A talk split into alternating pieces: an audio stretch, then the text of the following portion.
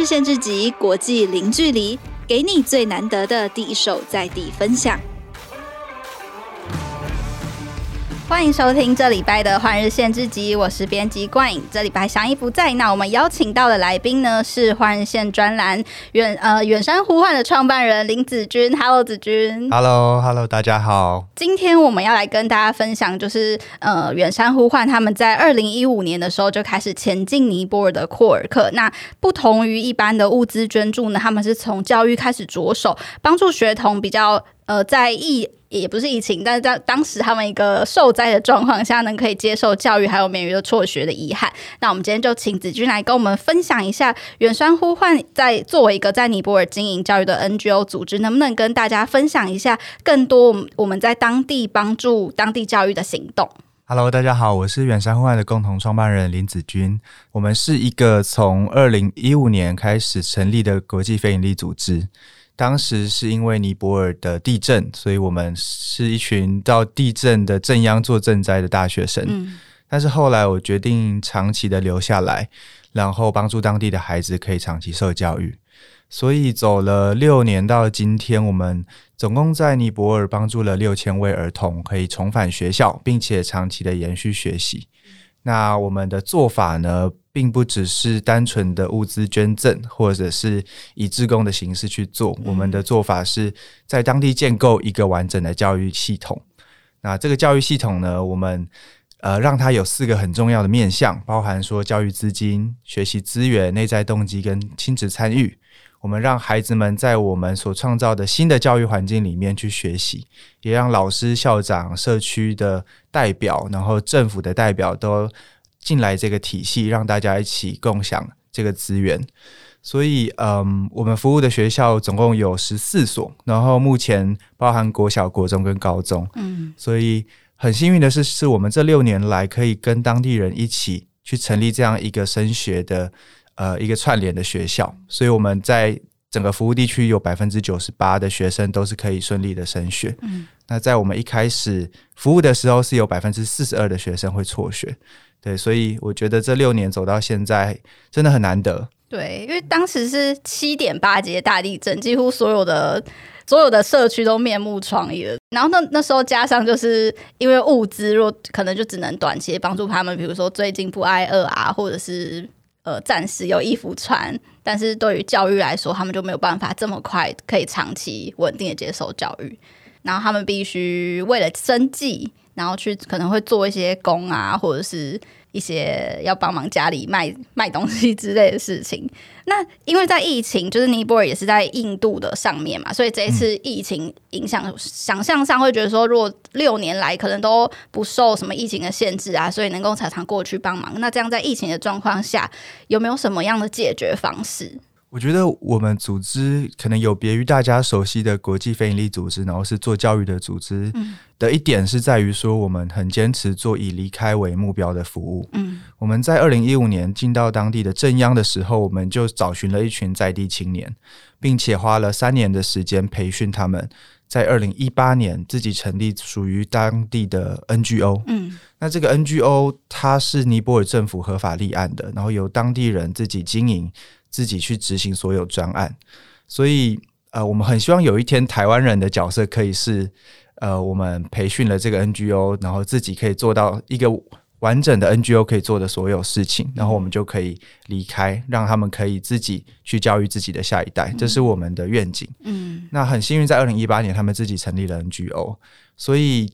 嗯，我们现在回想起来，还是会觉得非常非常庆幸我们有做这件事情。因为在疫情的时候，我记得是二零二零年的三月，嗯，我还在尼泊尔。哦，那时候还在。对，那时候大概就是世界上就是所有人都老神在在，只有台湾人吓得要死的时候。所以真的在尼泊尔就只有我们台湾人在戴口罩，然后那时候就已经很怕了。就是早上在早餐吃早餐的地方，然后。是自己夹菜的地方，嗯、你都不会敢去夹菜，嗯、对，因为你就会看到老外他没有戴口罩，嗯、然后在上在那边咳嗽这样。那那时候口罩应该还不是捐赠物资之一，对吧？那时候还没，那那时候疫情还没真的蔓延到尼泊尔，嗯、但是嗯，台湾已经快要去颁布那个关闭国境的政策，嗯、所以我们就赶快回到台湾。然后回到台湾的路上，我就在想说，我们有六千位服务的孩子，对，当时是四千位，嗯，然后四千位，我就在很担心他们会因为封城、学校关闭，就再次的出现很多辍学的情况，因为他们一回到家里面，家庭的经济在疫情的时候一定变得更不好，所以他们又会被送去工作，嗯、所以那时候我们台湾人。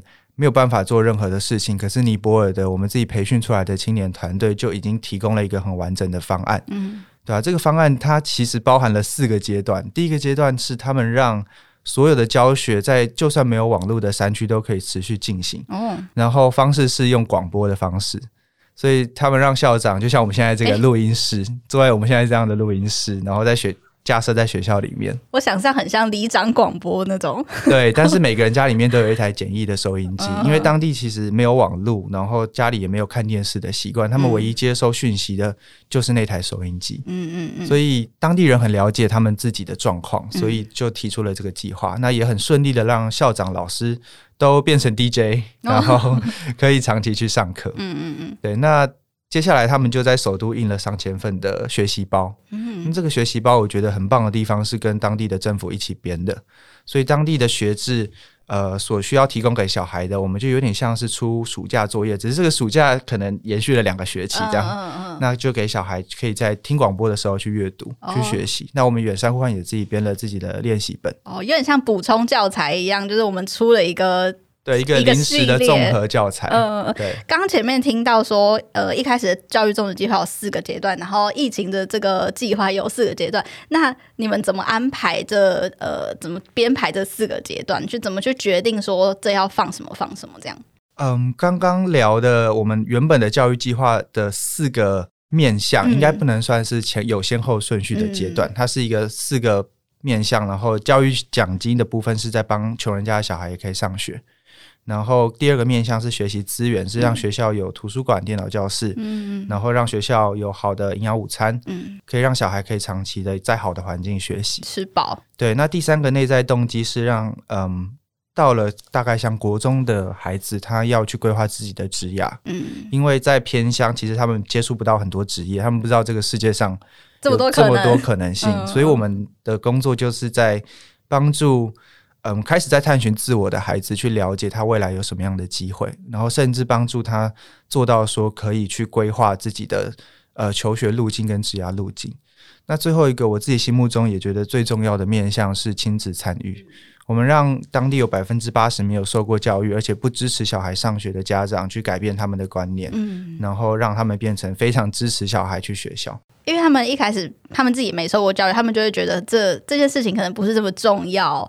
对，他们会说小孩去上学不如去工作。嗯，所以我们透过这四个面向，等于是改变了小孩身边的环境，而且更进一步改变了小孩身边的人。嗯嗯，让大家从排斥教育变成一起来支持教育。嗯，那当中有很多专案也是串联了当地的整个社区跟政府，包含像校车计划。嗯，很有趣的地方就在于说，校车计划是一个政府、社区、家长、学校各出代表，然后一起促成的一个计划。嗯，对，因为政府需要去印度去买到校车，然后去处理牌照，然后社区最知道站点要设立在哪里，嗯，学校可以去管理校车，并且做长期的经营。诶，不过当时你们一去的时候，因为组织还没有这么大，也没有这么就是名声这么响亮，那会不会造成当地不管是校园或是家长对你们怀疑啊？觉得说你这些外国人来要干嘛？要是不是要我们的钱啊，还是什么的这样？对，其实当地人很习惯看着短期服务队来来去去，嗯、尤其是在地震之后，有太多、嗯、呃是以赈灾为目标的团队，他们都是做三个月就离开，嗯、因为赈灾的期间是。有始有开头，然后有结束的，嗯、然后所以当地人一开始我们在他们眼里应该也就是一个终将会离开的一个短期服务队，嗯，然后我们那时候又都是二十岁的一群大学生，嗯，所以嗯、呃，我们留到最后，然后甚至留到今天，对他们来说，一开始我相信是一个非常惊讶的事情，他们他们应该会想说，怎么有一群 这么傻的人，然后一直来，直 对对对，但是。我觉得你也讲到一个重点，就是说我们很多时候我们认为教育专案就只该在学校去执行，嗯，但是我们的做法是让它蔓延到家庭，蔓延到市政府，蔓延到社区里面，嗯，然后让各个关键的族群，尤其是家长，去看见说自己也有参与教育的可能性。对，那他们会觉得说，如果小孩没有帮忙家里的话，家里就无法支撑，比如说要种菜啊，或者是这些劳力的支援吗？对，其实我觉得大家会讲一句话，就是说。呃，吃都吃不饱，要怎么去上学？嗯嗯、我觉得这句话在世界偏向是真的。嗯，你会看到营养不良的小孩，他没有办法好好的延续学业。嗯，所以家庭经济是我们在地震之后第一个去做的支持，就是我们让家庭至少可以有稳定的温饱，然后才跟家长说要送小孩上学。嗯，但是我们在后来也让我们的专案刚刚有说要呃纳入家庭嘛，那我们怎么做？譬如说像营养午餐计划。我们的食材就是直接跟当地的家长买，然后煮给他的小孩吃，在学校吃，所以当地的家长也很开心，他们也可以有经济收入，然后更愿意送小孩去上学。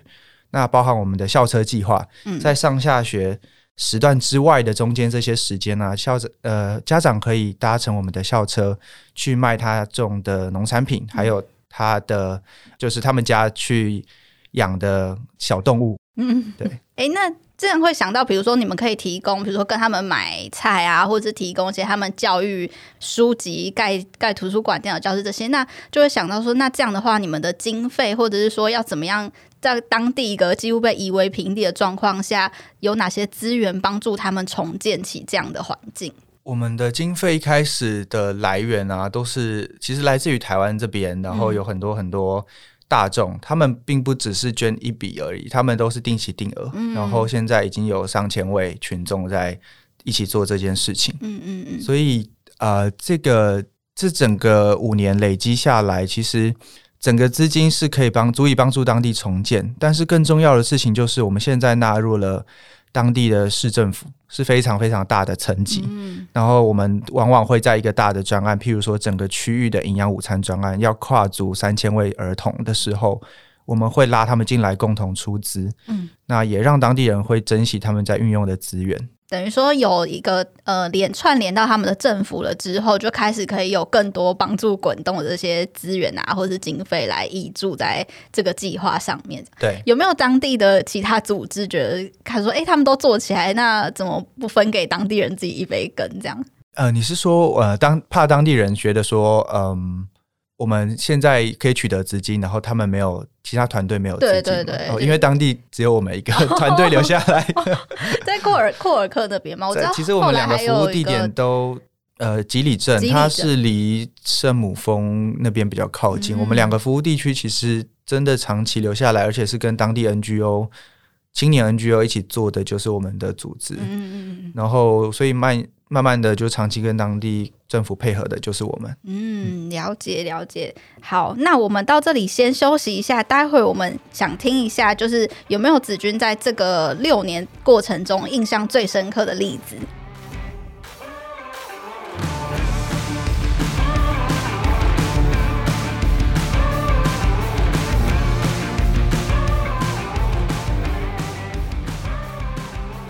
欢迎回到节目。那前面我们知道了远山呼唤在尼泊尔进行的教育计划之后，我们想问问子君啊，在呃帮助过的上千位孩童里面，有没有一到两个让你觉得印象很深刻，或者是你就是这样眼看着他这六年来的长大跟转变？哦，其实我觉得我当然会希望说印象很深刻的都是好的结局，嗯、就是我可以看他六年来有很多我们第一批服务的孩子从。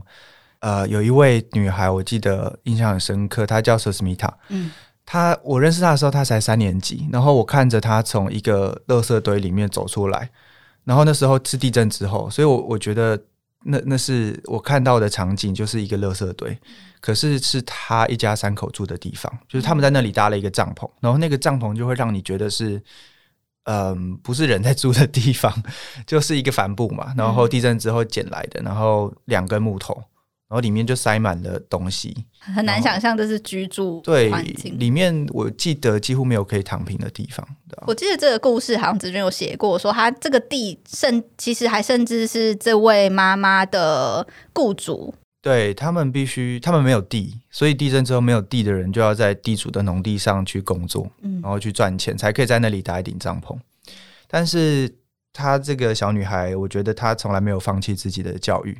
对啊，就我认识他的第一天，他就是要背书包去上学。哦，虽然他连制服都没有，但那时候他就是很坚持会去学校，虽然他的课业因为家庭的关系常常跟不上其他人，但他一直很努力。然后现在他已经升上国中了，嗯、对啊，然后他也顺利的在规划自己的职业。他的梦想是有一天给妈妈一个不会倒的房子。哦，对，所以听起来很温馨啊，很温馨。然后很感动的地方就是一个曾经一无所有的小孩，他现在敢做这样的梦想。对，我觉得这就是教育可以改变一个人的。的一个展现，而且，嗯，如果他当时没有参与这个教育的话，他可能国小甚至都读不完。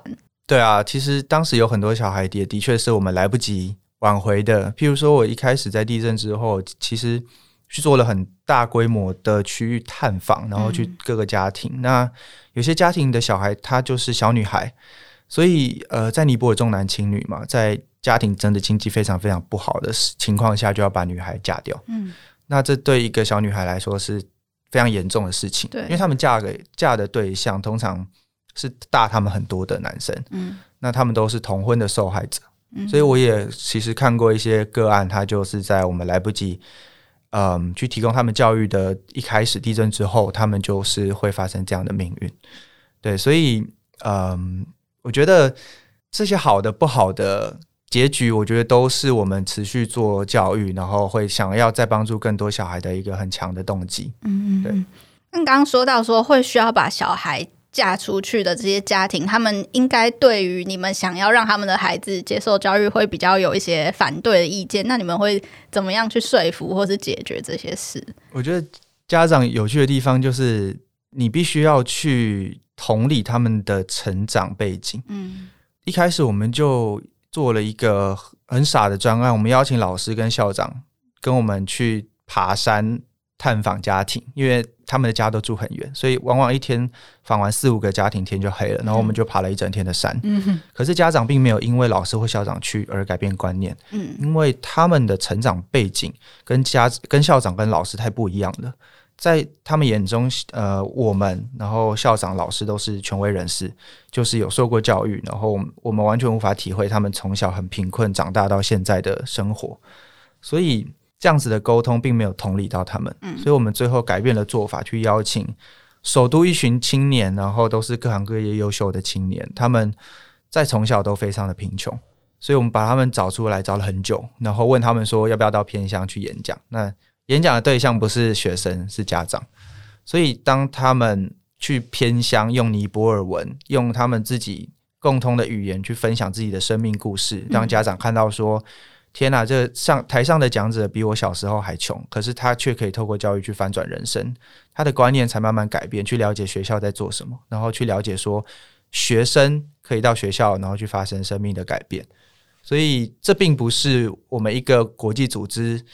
能够做到的事情，嗯、我们能够做到的就是在幕后去支持。但是，真的可以打动到当地人心里的，永远是当地人自己所说的话。直接一个活生生的范例让他们看，这样。对对对。但当时你们尼泊尔语可能也会遇到一些困难，比如说在找这些人的时候啊，到底要去哪里找到他们？对。那你们怎么解决？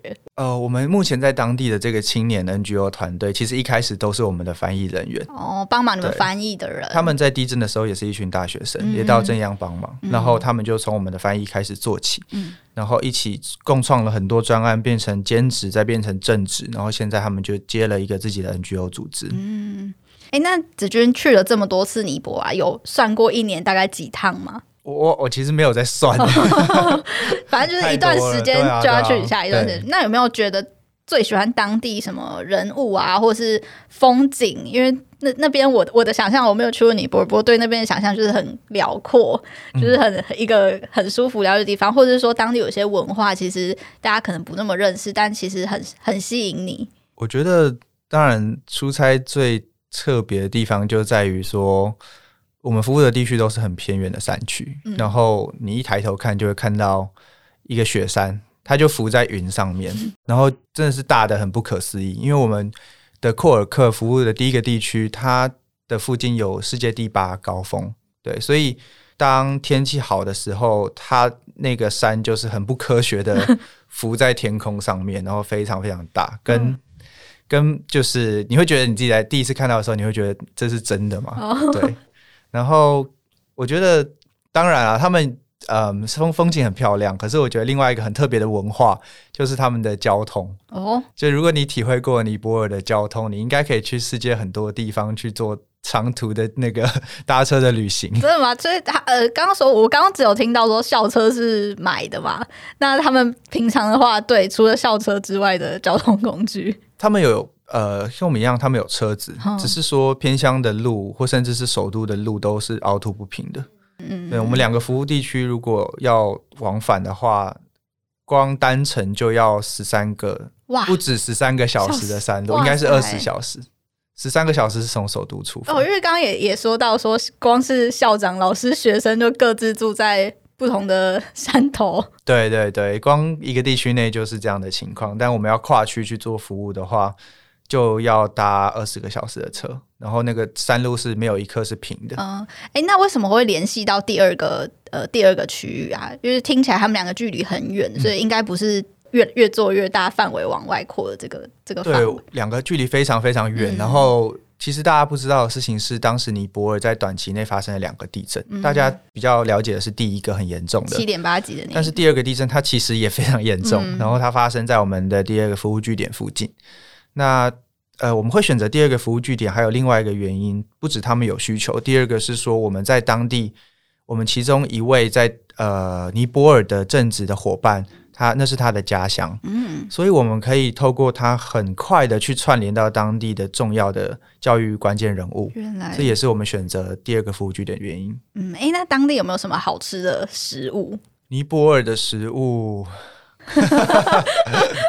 我觉得很特别啊！我 我记得有个食物很特别，就是他在路边摊会卖那个炸丸子。哦，这个是观光客去可以看，不能乱吃，哦、吃，吃了会出事。哦、但是我吃过几次嘛，然后他好笑的地方就是他会用报纸包，或是用他拿得到所有任何纸张去包那个炸丸子。嗯。就它炸起来就是会粘那个油墨，哦、所以你可以看到今天的新闻印在那个 丸子上面。它是肉丸吗？它里面里面是，然后外面是炸的。哦、然后最好笑的是，你可以看到老板小孩的考卷就印在上面，你可以看到他考几分这样。在吃的时候，你可以看那个。所以就是提醒大家说，要吃的时候要注意一下，或者你的药品要准备好。那对啊，我觉得第一次去应该都会拉肚子，但反正就入境随俗。嗯。我想到他们用考卷包跟用任何东西包，就觉得哇，感觉每天都会不知道他会拿什么东西来包装食物。对啊，对啊，变成一个观光客去买东西的原因。哎、欸，那他们在山里面也会有这样的摊贩吗？还是在首都比较多？都在山深山里面，我们吃的都比较是当地人吃的食物。我觉得蛮特别，是我们第二个服务地点，它是藏族文化，嗯，所以我们往往会吃到藏族的呃那种汤面，或者甚至藏族酿的青稞酒哦。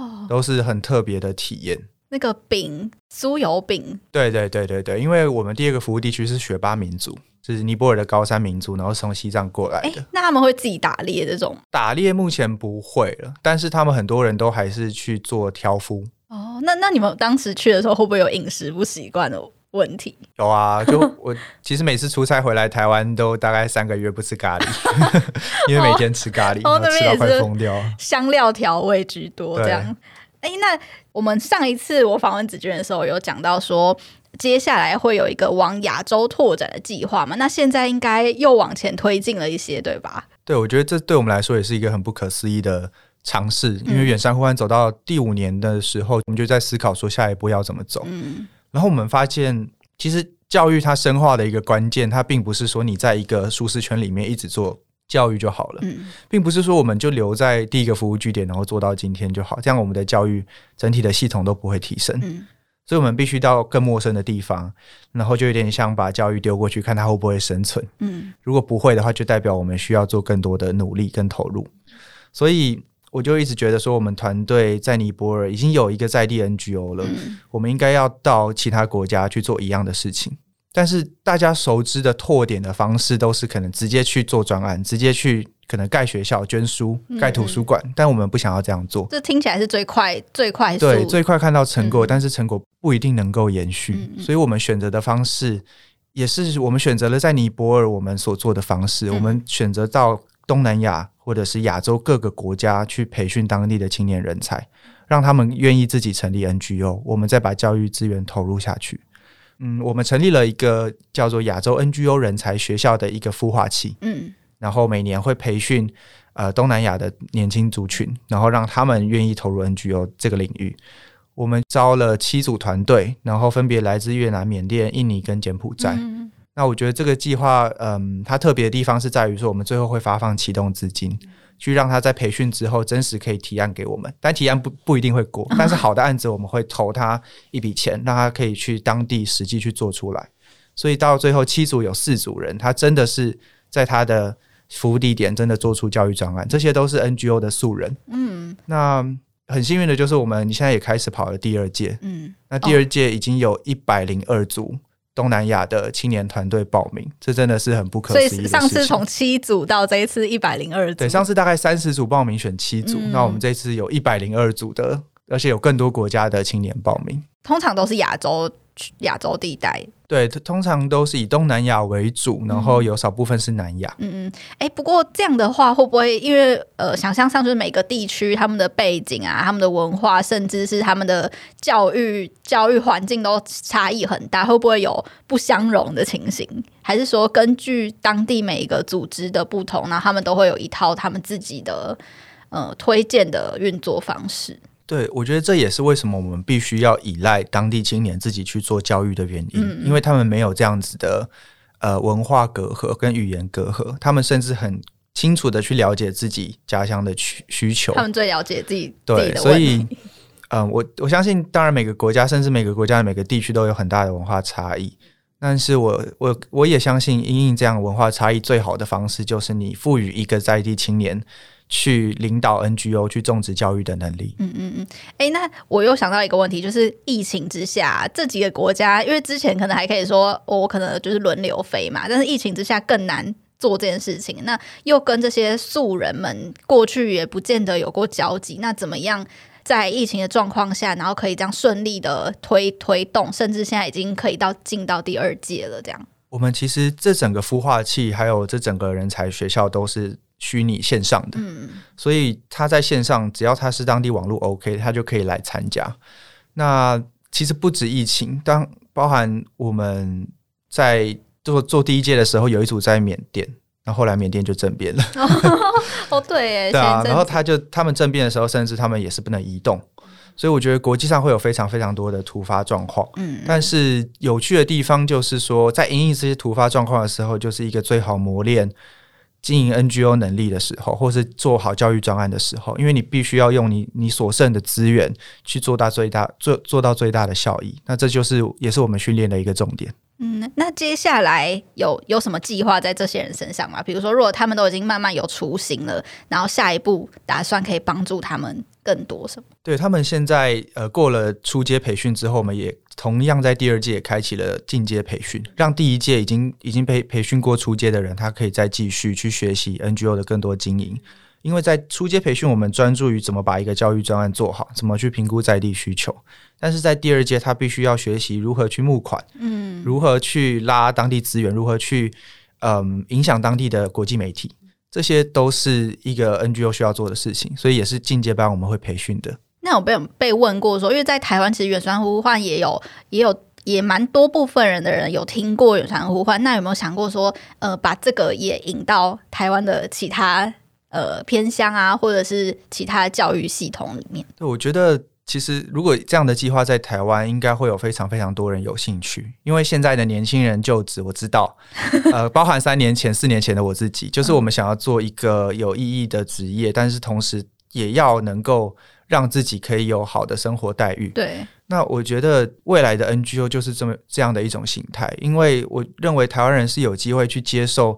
呃，让 NGO 的专业度提升，让青年参与的更多，然后但是同样也让 NGO 可以有更好的呃发展的这样的环境。所以未来我当然也希望说，我们当这个计划在海外成熟了之后，也让台湾人可以开始报名。嗯，但我觉得现在我们还在做产品研发的阶段，所以希望可以把产品研发先做好，然后再纳入更多。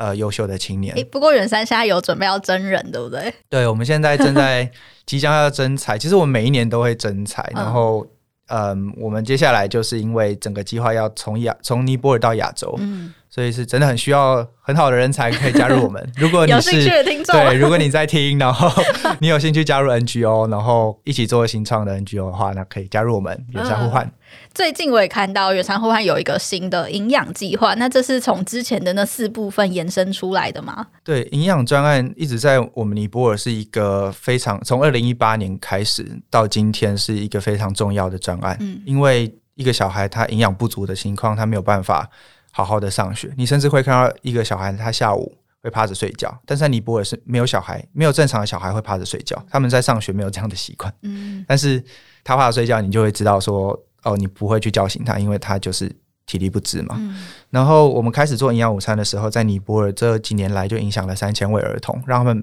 每天都有不间断的热食，可以可以一直在学校里面吃到。那我们即将从尼泊尔到亚洲的这个步骤里面，我自己认为有两个很重要的面向。第一个就是我们刚刚在聊的人才的部分，那第二块拼图就是营养。在我们种植教育之前，人才跟营养一定要到位，嗯，我们才能够种植长远的教育。所以，我们现在发起了一个横跨亚洲的一个营养教育基金。这笔基金可以让亚洲的所有 NGO 做教育的 NGO 来申请，嗯，那他们申请到之后，就可以透过营养的方式，让他们在做的教育服务变得更扎实。所以我们开放申请制，然后呃，从现在开始已经开始募集这笔资金，嗯，所以大家也可以变成捐款人，去帮助小孩去吃饱。那同时也可以帮助到海外在做教育的 NGO，可以让他们的服务变得更扎实。等于说教育这块已经做起来了，但是呢，在学童需要好好接受教育之前，他们其实吃得饱这件事情对他们来说也是很重要。不然就像以前，然后老师都会说什么早餐一定要吃啊，没吃就会没力气上学什么的。对对对，其实，在偏向是很重要。嗯，哎、欸，那如果说听众们他们也想要帮助各个国家的对象，除了刚刚说的也营养基金计划，还有没有什么管道是他们能够参与的？我觉得，嗯、呃，如果嗯、呃，除了营养计划之外，你你也可以支持我们原本的教育计划。嗯、当然，我们我们用每月定期定额的方式在支持儿童去上学。嗯，但是我觉得更重要的一件事情就是说，大家可以去进一步思考。然后去思考说，你在各行各业，并不一定是 NGO 产业，你要如何帮助 NGO？嗯，因为我相信每个各行各业的人都有他的专业。譬如说，如果你是在做电商，你就很知道说如何去打通可能陌生的市场，那你就可以来帮助 NGO 说，譬如说，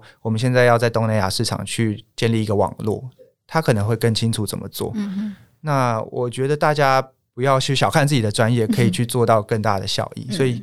你在各行各业各个岗位上面，你都可以去做公益。是，谢谢子君今天的分享，让我们从一个二零一五年地震听到今天，就是可以有各种计划已经开始运行啊，甚至也分享给我们的听众们。他们其实如果有很多想要参与的期待的话，也都有不同的管道可以加入。这样，那在这里呢，也跟听众朋友们分享，因为子君也是我们换日线二零二一年十乘十亮点人物的获选获选的亮点人物。那我们二零二二年的甄选也已经开始了，所以如果大家有推荐或是想要自荐的听众们呢，也都欢迎到到。换日线的脸书贴文都可以找到相关资讯来帮朋友们报名。那我们今天再次谢谢子君的分享，谢谢谢谢你们，谢谢。那我们就下礼拜再见，谢谢大家。